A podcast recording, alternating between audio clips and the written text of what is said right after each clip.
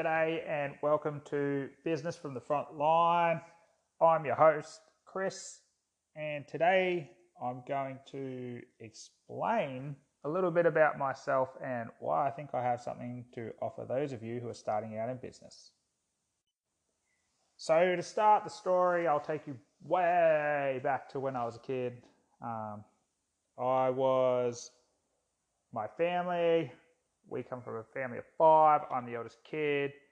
We weren't poor, but we weren't rich, and money, as it is for a lot of families, was often the cause of a lot of stress, heartache, and fighting, turmoil. A lot of it was to do with money.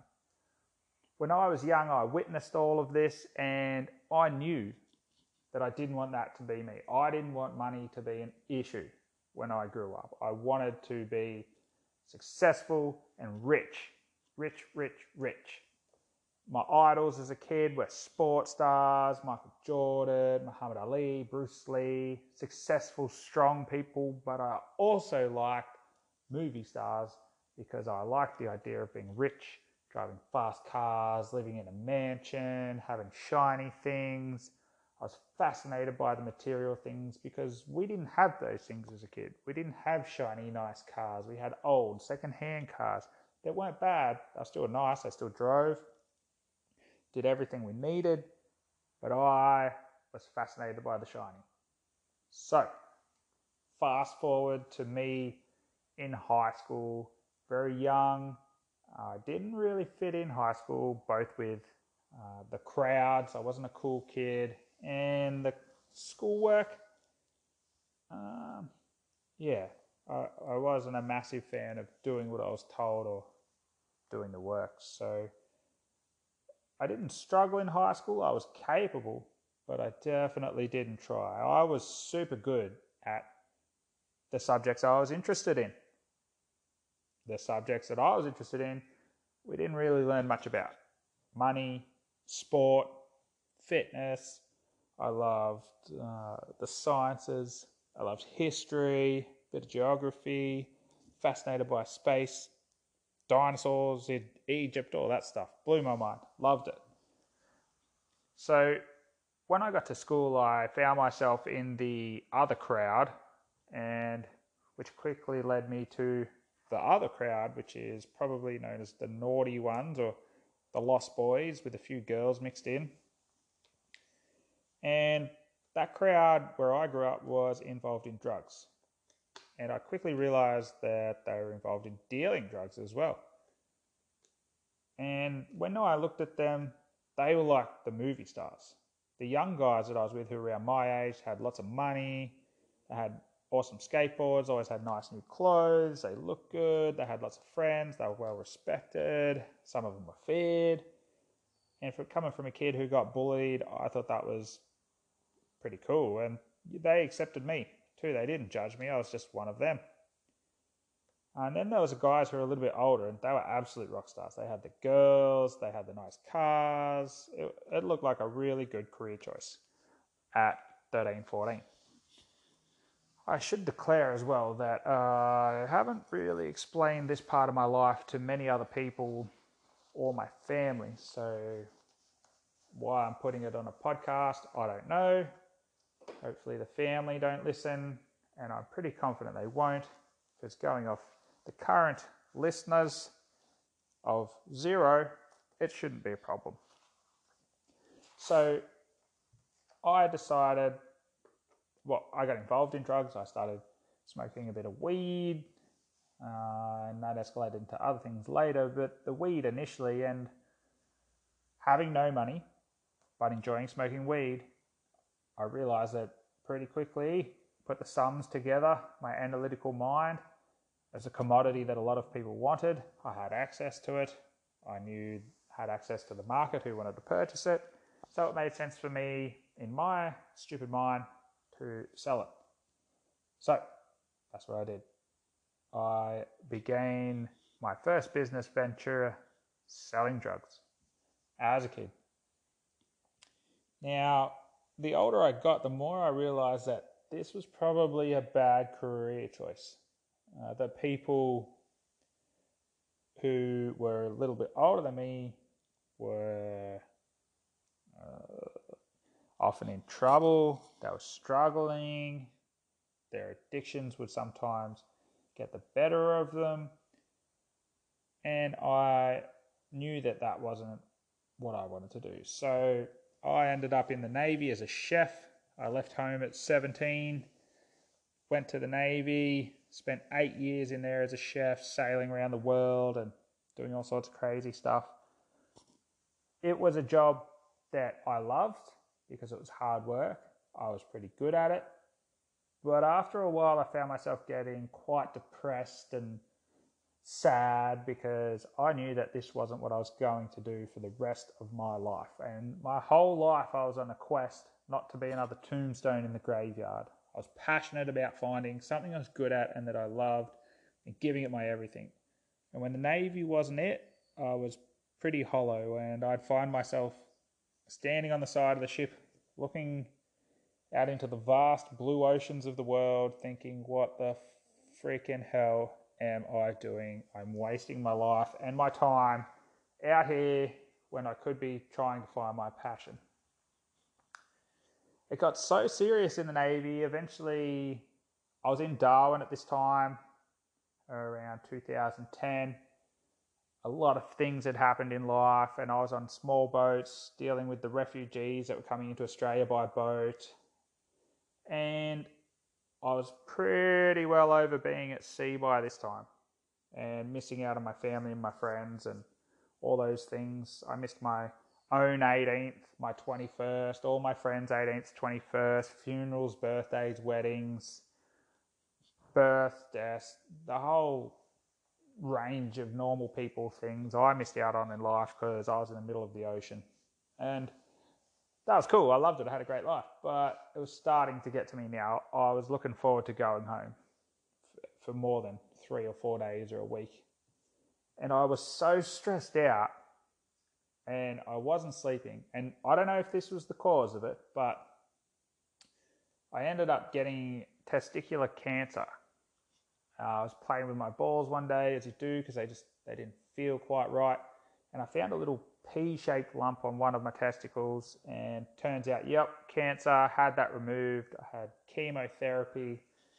And at the time i can remember them telling me it was the most intense chemotherapy you can get over the shortest period of time which was just over three months. I went in there four or five days a week and had oh I can't remember whether it was two or four litres of fluid pumped into me a day. Whereas a lot of people on chemo might lose weight, I went from 86 kilos to 99 kilos. I looked like the Michelin man. I was just fat. I was just full of fluid and sick as a dog, really. So that happened. After that, I, or during that time, actually, I missed a bit of a chunk of the story. Whilst I was at sea and in the Navy, I just knew that cooking was my passion.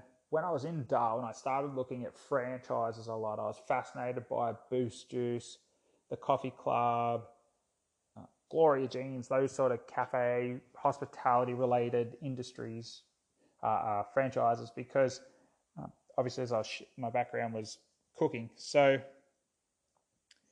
I started researching them and I found out certain businesses were for sale, I'd call up and pretend I was pretend I was interested in buying them, and I started researching what it would take to buy a franchise. Really went down the rabbit hole. I also around this time invested in my first uh, piece of real estate because I knew that I needed other sources of income. I didn't want to be a one-trick pony and waste all my money which I'd done in my first initial years in the Navy. So bought my first house, cancer come along, threw me around a bit. Then I got out of the Navy. When we were in the Navy, it was uh, the whole time I was in just about, there was always these legendary stories of people getting out of the military going to the mines in Western Australia. Oh, it was the dream. You work one week on, you get one week off, you get $150,000 a year for driving a truck. We were like, bullshit can't be true. And then, yeah, it is. So it was always the dream for some reason to get out and get one of those jobs. That'll be the answer. for me, it was, I didn't realize it, but I thought that that money would just be the answer. I thought getting a job like that, having all that time off, it'd be the best life ever. So I eventually left the Navy and took off to a little town in the Kimberleys called Kununurra. And before long, I found myself working as a diamond miner underground, driving loaders and blowing up rocks, having the absolute time of my life on really great money. I thought all my prayers were answered, working two weeks on, two weeks off. And then once again, though, I found myself not happy. I wasn't fulfilled. It wasn't the job that I wanted to do. And, for, and that's when I discovered the money wasn't the answer. The money was good, the time off was good, but I was not fulfilled. Very depressed. Still working away from home, which was one of my major problems with the Navy was being away all the time and not having control over my life and my lifestyle. Here I was at a mine site, pretty much, you know, this is a bad um, example. It's kind of like a prison. I haven't been to prison, but you wake up every day, you put the same uniform on, you go to the same place, eat the same food at the same time, you go down, you do your work for the same job, same thing, pop, come back, same people, same conversations, book, bed. Two weeks of that, boring, killed me. Didn't like it. Ended up getting a job locally, uh, moved down in the southwest of Western Australia, and I got myself a job in another mine working two days, two nights, four off. And that wasn't for me either. Got really depressed, and I went and seen a psychiatrist for the first time, and that's when I realized that I wanted to start a business. So I went and seen business advisors. Even though I had no business, I started my Cert 4 in small business management without a business. I read books. I just discovered podcasts and business podcasts and audio books. And I just started consuming content and started changing my mindset to believe that I had a business without one. I came up with a revolutionary idea to start a gym equipment company called Lycan Fitness. And it was a great idea. So I Googled it as you do. Turns out somebody in South America already had the exact business, exactly how I imagined it in my mind. It was the logo, the products, the whole lot, all branded. It was amazing. So I messaged the guys in Ecuador and said, Would you like to have someone look after the brand here in Australia? And they said, yeah, sure. So before I knew it, I had no idea what I was doing. I had no idea about business. I was sitting in my garage at four o'clock in the morning in the freezing cold, talking to a bunch of guys at a nice office on a nice table about bringing Lycan to Australia. And I had my first business partner at this stage because I knew that I needed help and I had no idea what the freaking hell I was doing. So I got a guy involved who was super keen uh, and an awesome dude, and we started Lycan. Lycan was a hard slog. It turns out it's hard to sell weights because they're heavy. You can't just put them in the post and send them off. And when the apocalypse happens, the only thing that's going to be left on Earth is cockroaches and kettlebells and bumper plates because uh, they don't rot. They're not perishable. And once people have bought them, they don't really come back, not for a few years. And we started off with one pallet, then eventually we got three or four pallets. Then I ordered the container load, and then I killed that business. There's more to that story, which I'll cover in a sec. So Lycan was the most exciting business. I still own it to this day. It's still something I'm super passionate about, and eventually I'll raise it from the ashes and bring it back to take over the world because it's awesome fun and it's a great quality brand during the time that I had Lycan uh, with the first business partner, I discovered that when you get a business partner, you need to choose someone who complements you. Don't choose someone who doesn't bring any necessary skills to the table. When you're growing a business from the very start and there's a lot of work to be done, you need specific skills. And if the person you choose doesn't have them, it's not their fault if you choose them it's your fault. Like you haven't done your homework right. And I did that. I made the mistake of choosing someone who couldn't help me in the areas that I needed help or that the business, it wasn't even me, it was the areas that the business needed help in. So we eventually parted ways and I kept Lycan, I paid him back his investment and then we went on to, oh, then I eventually fell in love with a sport called CrossFit. And when I was in Darwin, I'd seen this. I was right into my bodybuilding, and I'd seen this gym. I was like a mecca. It had every plate loaded, pin loaded machine, walls and walls full of dumbbells and barbells and bumper plates, squat racks, lifting platforms, a kid's room, a woman's room. Upstairs was a whole boxing ring, boxing bags, a studio for classes. It had aftershaves and crap in the toilets. It had a full cafe with shakes, a supplement store. It was it was my heaven. I absolutely love this gym and I knew then that I wanted to own a gym. When I moved down to Busselton and I had Lycan, I sort of discovered after doing some, you know, after being in the game for a little bit that selling gym equipment was hard until people had seen the equipment in use and seen other people using it. Like you needed some good examples. So I thought, well, what better way to do that than to fill a gym up with equipment? And since I couldn't sell a whole gym worth of equipment, I thought oh, I'm going to open one. And I was in love with CrossFit at the time. Lycan's equipment is functional fitness equipment. They also we also do gym equipment now if you're looking for it. But at the time, it was mostly just CrossFit equipment. And I'd just put it out to the universe that that's what I was going to do.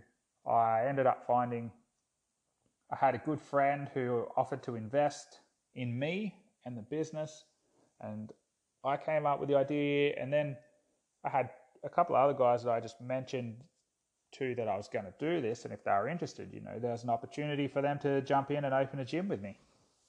So that all ended up speedily happening, and I spent a couple of years building this gym, uh, just starting an absolute business from scratch again that we owned 100%, all the logistics, meetings, oh, setting up accounts, websites, the whole shebang. And I don't think I slept for the two years that it happened. I would often be awake just staring at the roof, but I filled the gym with Lycan equipment. That's what the sea container full of Lycan equipment was for. And pretty shortly after we opened, I was still working at the mine site, two days on, uh, two days, two nights, four off, and running Lycan. Now, I was building a gym as well, which so my four days off after the night shift, first day off, instead of sleeping, I'd just work all day and then I'd work for the next three days. During my shift, so two days, on the two night shifts, rather than go to bed, I would stay up all day and work those days as well. So I was pretty well running myself into the ground. Um, I had a lot of other life experiences through this stage, which I'll cover more at another time. And things started to fragment though, probably around this time once the gym got close to the opening, I was so busy. I was in a new relationship now. I just healed from an injury. I'd torn my bicep off. It was getting better. And I wanted to get out of mining. And the opportunity came up to purchase the local supplement store, the Protein Shack. And I'd looked at the gym's figures at the time, and it was in quite a frail place because it had just started. It was doing really well, but it probably couldn't support paying all of my bills. And the opportunity came to buy the Protein Shack. So I'd been planning and scheming on the Protein Shack for about 12 months. So when the opportunity came, the price was right. I put it to the universe again and made it happen. So now I had three businesses, a full time job, a team with VSC, a team with the gym that I was supposed to be working with, and uh, new misses, and all this stuff was going on. So, eventually, the gym relationship uh, wasn't going to plan. I had way too much going on with other businesses, new relationships, trying to run the gym. So I decided to, and I wasn't sure that I'd be in the same location as the gym for the next few years. It's highly likely that I was going to leave within 12 months to two years. So to give the gym the best opportunity, I decided it'd be best if I left when I did. That way it could grow into the gym it needed to be from the very start. You know, I wouldn't have built it and left it uh, my mark on it if that's not how they wanted to go. They could build it their way from the very start, the other guys. So I decided to get out and get out of their way and let them do what they wanted with it. And I've started to focus on the protein shack, which is where I am now. And I'm in the process of trying to bring life and fitness back. The protein shack's doing well but I am learning massive lessons every day on what it is like to run a business from the front line. Last year was my education in having building businesses and having partnerships and dealing with others and trying to lead a team. And this year is all about financials, sustainability, uh, being responsible for making sure marketing is effective and I'm getting good conversions. I'm not just wasting money on marketing. I'm not just doing a lot of free promos. I'm getting returns on all my investments. And every, you know, bang for my buck is what this year is about. It's also a year about learning how to make a business survive. I've only had the business since August and it's things have been good and bad. But every month is a struggle. Every month I have to hustle to keep the place open. And I'm paying my dues. I have a plan, I have strategies. I go to work every day with the positive mindset and a direction so that I can uh, do effective quality work. Now, I am probably a long way behind where I want the business to be, and my goals are still quite a ways away. So I'm hoping that in the next few months, as we do these podcasts, things will pick up. I'll give you guys little updates on how I'm going with the business, let you guys know what's happening. I've got a vlog where I do daily little videos, just at the moment are quite boring, just to tell people what it's actually like to run a business every day, what my thoughts are every morning. And I'll keep doing that right up until the business is super successful and I'm balling, and then I'll have my assistant do them for me. So, guys, that's a little bit of a story, real quick version of how I ended up at the Protein Shack and on this podcast. I started out selling drugs. Since then, I've researched business, bought real estate, started three businesses. I've had partnerships that have gone well, broken down. I've had investors, I've had business loans, I've had loans, family loans. I've pretty well got my MBA from the front line of business. My business education did not come from some book and some teacher or some lecturer. I'm out there, I'm doing it. I'm finding out the hard way often, but it gives me the best experience to share with you guys so that hopefully you don't have to feel like you're doing it all on your own. Thanks for listening, guys. Next week, I'll be back. Uh, cheers.